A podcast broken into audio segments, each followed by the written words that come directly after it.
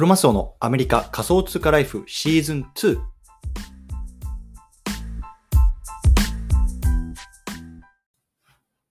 皆さんおはようございます。アメリカ西海岸在住のクロマスオです。今日はいちがつにじゅうろくにち水曜日の朝ですね。皆さんいかがお過ごしでしょうか。今日も早速聞くだけアメリカ仮想通貨ライフを始めていきたいと思います。よろしくお願いいたします。さて、今日なんですけれども、今日のテーマは直前、メタバースゲームアップランドの エルエー 開放が熱いみっつの理由、このね、テーマで話していきたいなと思います。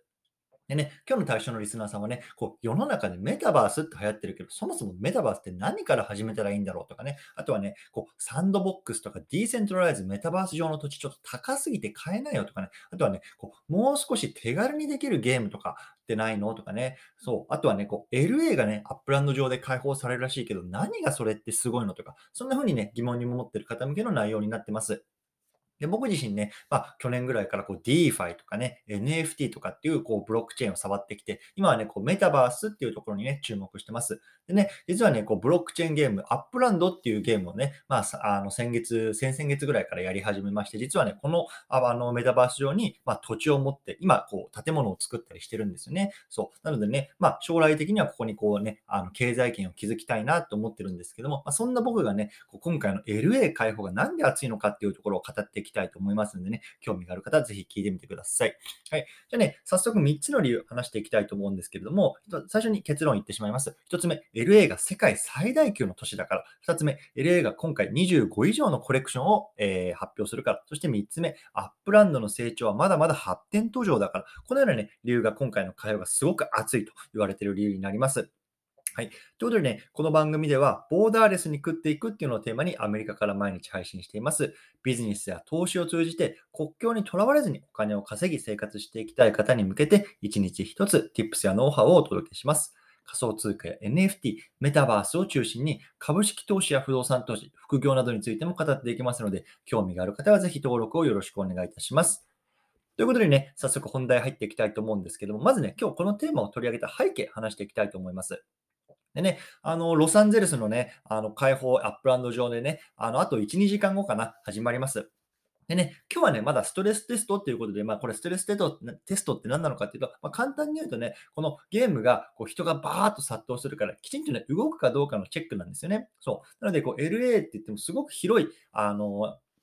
土地なんですけども、その一部のエリアだけがね、今日は開放されて、まあ、モンテシートハイツっていう場所なんですけれども、まあ、そこでね、こうあの土地を買えるようになりますというところでね、まあ、本番はね、こう明日なんですね。明日のね、アメリカ西海岸時間がまあはちじ過ぎぐらいかな。で日本でいうとこう深夜のいちじとかになると思うんですけれども、あそれぐらいの時間にこう エルエー がね、開放されていくというような話ですと。ね。ね、これ聞いてる方はね、そもそもアップランドって何っていう方いると思うんですけども、簡単にね、説明したいと思います。ね、アップランドっていうのは、いわゆるね、こうブロックチェーンゲームって言われる、あのー、ゲームなんですよね。そう。でね、土地をね、こう売買するわけですよ。そう。でそこにね、こう家を建てて、こうショップを作ってね、こう エヌエフティー を売ったりとか、まあ、そこでね、こうお金を稼いで生活できる、まあ、いわゆるね、まあ、今流行りのメタバースっていうね、まあ、新しい世界なわけですよね。でね、今はこうアメリカだけにね、あのー、市場が、あのー、展開されているんですけども、今後はね、まあ、多分ね、えーと、ヨーロッパとか、あとはオーストラリアとか、そういうようなね、世界展開も睨んでいるっていうロードマップが出ているので、本当に非常にね、楽しみなブロックチェーンゲームの一つだなって僕は思ってます。今ね、アメリカの中だと、ニューヨークとかね、シカゴとか、クリーブランド、ナッシュビルみたいな都市がね、こう一応開放されているんですけども、まあ、今回はね、こう エルエー がね、まあ、ついに解禁、解禁されるというところで、ね、あの、なんでこの理由、あの、熱いのかっていう理由をね、話していきたいなと思います。はい。でね、一つ目、エルエー が熱い理由なんですけども、ね、世界最大級の都市だからっていうことですね。そう。ね、これ聞いてる方で エルエー、ね、いわゆるロサンゼルス、ロス、ロスってね、日本人は言いますけれども、知らない人いますか？ね、聞いたことないよ、ロス知らないよって知らない人いますか？多分いないと思うんですよね。ね、ハリウッドとかさ、サンタモニカとかビバリーヒルズとかね、映画でもよく出てくるようなね、まあ、世界でも最もね、大きい都市の一つだと言われるんですけれども、ね、ここがね、今回解禁されるわけですよ。ね、この エルエー っていうのはやっぱ世界からこう人が集まるわけですね、現実世界でも。でね、僕はね、やっぱりここってこうニューヨークに次いでね、すごく大きな都市だなって今回思いました。ね、やっぱりね、こうシカゴっていうのもすごく大きな都市で僕は住んだこともあるんですけれども、やっぱりね、やっぱりニューヨークとか エルエー と違う、あのー、比べるとやっぱりね、小さいなっていう気が僕はするんですよね、そう。なので、まあ、現実世界でもそうですし、今回このメタバース上でもこうやっぱり エルエー に土地を持っているだけでね、こう世界中から人が集まると、ね、で人が集まるってことはね、そこにはねやっぱり広告であるとか、あとは何かこう売買するようなこうビジネスのチャンスにもつながっていくと思うので、これからねこうメタバース上で経済圏をね、まあ、エコシステムを築いていきたいっていう方はね、今回この エルエー に土地を持っておくってことはね、まあ、将来わかんないですよ、ごねんごじゅうねんごかもしれないし、それがにねんごさんねんごかもしれない、いつかわからないですけれども、すごくね大きなビジネスチャンスになると僕は思ってます。これがねひとつめ、熱い理由ですね。でここからねふたつめみっつめ話していきたいと思うんですけれども、いっかい区切りたいと思います。はい、ではねふたつめの熱い理由なんですけども、今回ねにじゅうご以上のコレクションが発表されますよっていうところですね。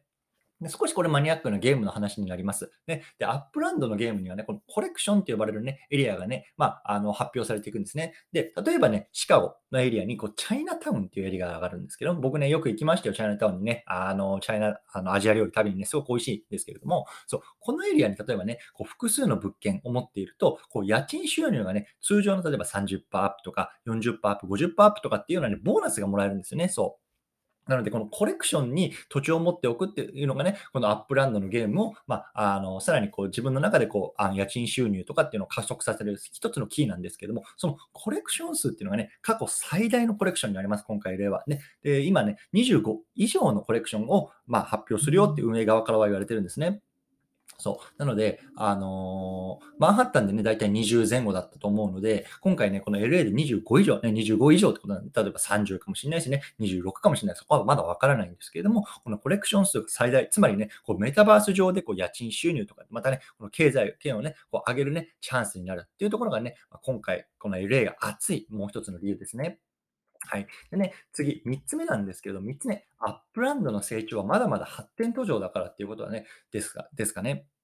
これはね、まあ、打って変わって一点こう、ちょっとマクロな視点になるんですけども、今正直このアップランドのね、ブロックチェーンゲームね、つまらないですよ。ね、ただ土地を売買するだけっていうところなので、正直ね、まあ、やることってほとんどあの僕はないんですけれども、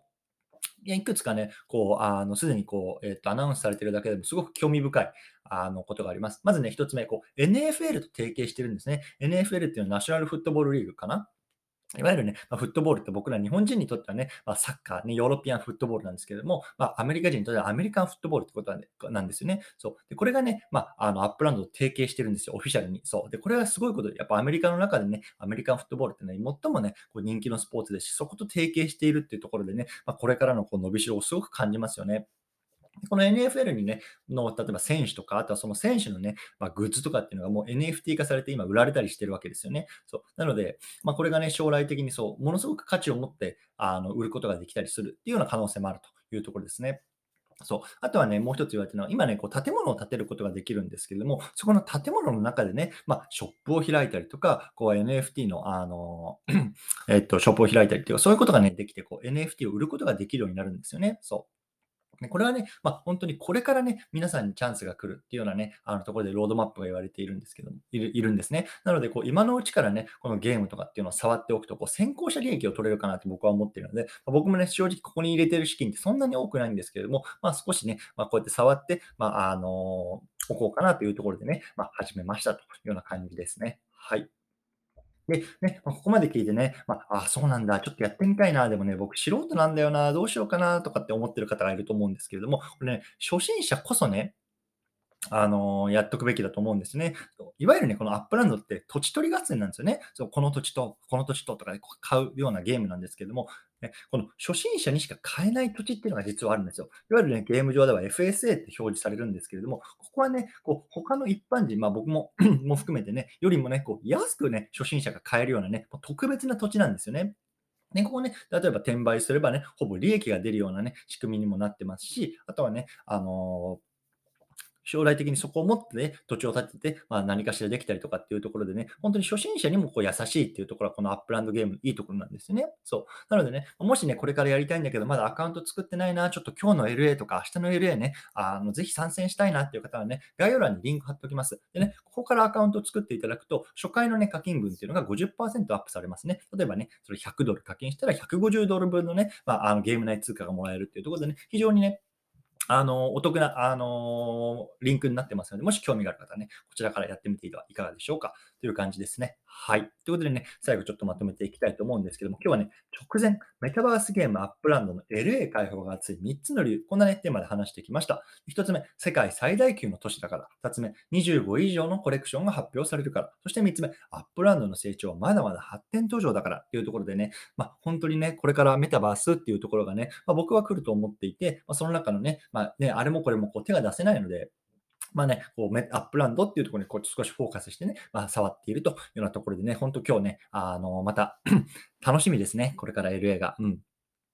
ということで、まあ、もしね、皆さんも興味があればね、またいち、にじかんご、ね、あのメタバース上で会いましょうというところでした。はい。ということでね、今日合わせて聞きたいなんですけども、今日はね、速報、メタバースゲームアップランドでブロンクスの買い値が、ブロンクスが買い値のじゅうばいで取引されている話、こんなね、テーマで話した回があります。実はね、こう、じゅうにがつの頭ぐらいですかね、このニューヨークのブロンクスっていう地区がね、まあ、今回の エルエー みたいな感じでこう新たに開放された時にね、これもね、土地が一瞬で売れて、その一瞬で売れてからすぐね、こうじゅうばいとかの土地でね、あの、価格とかで取引されてたっていうね、まあ、当時の話があるので、もしね、あの、エルエー 何それ、どんな感じなのかなって分かんない方はね、これ聞いていただけるとね、まあ、その時のこうちょっとホットな感じとかね、どんな感じなのかなっていうのが分かるかもしれないのでね、まあ、合わせて聞いてみてくださいというところで、はい。まあ、最後ちょっと雑談なんですけれどもね、あといち、にじかんごぐらいでこう エルエー が開放されるということでね、僕はちょっとこれから朝飯をパッと食って、で、まあ、少しそれに備えたいなと思っていますというようなところで、皆さんもね、日々コツコツやっていきましょう。お疲れ様です。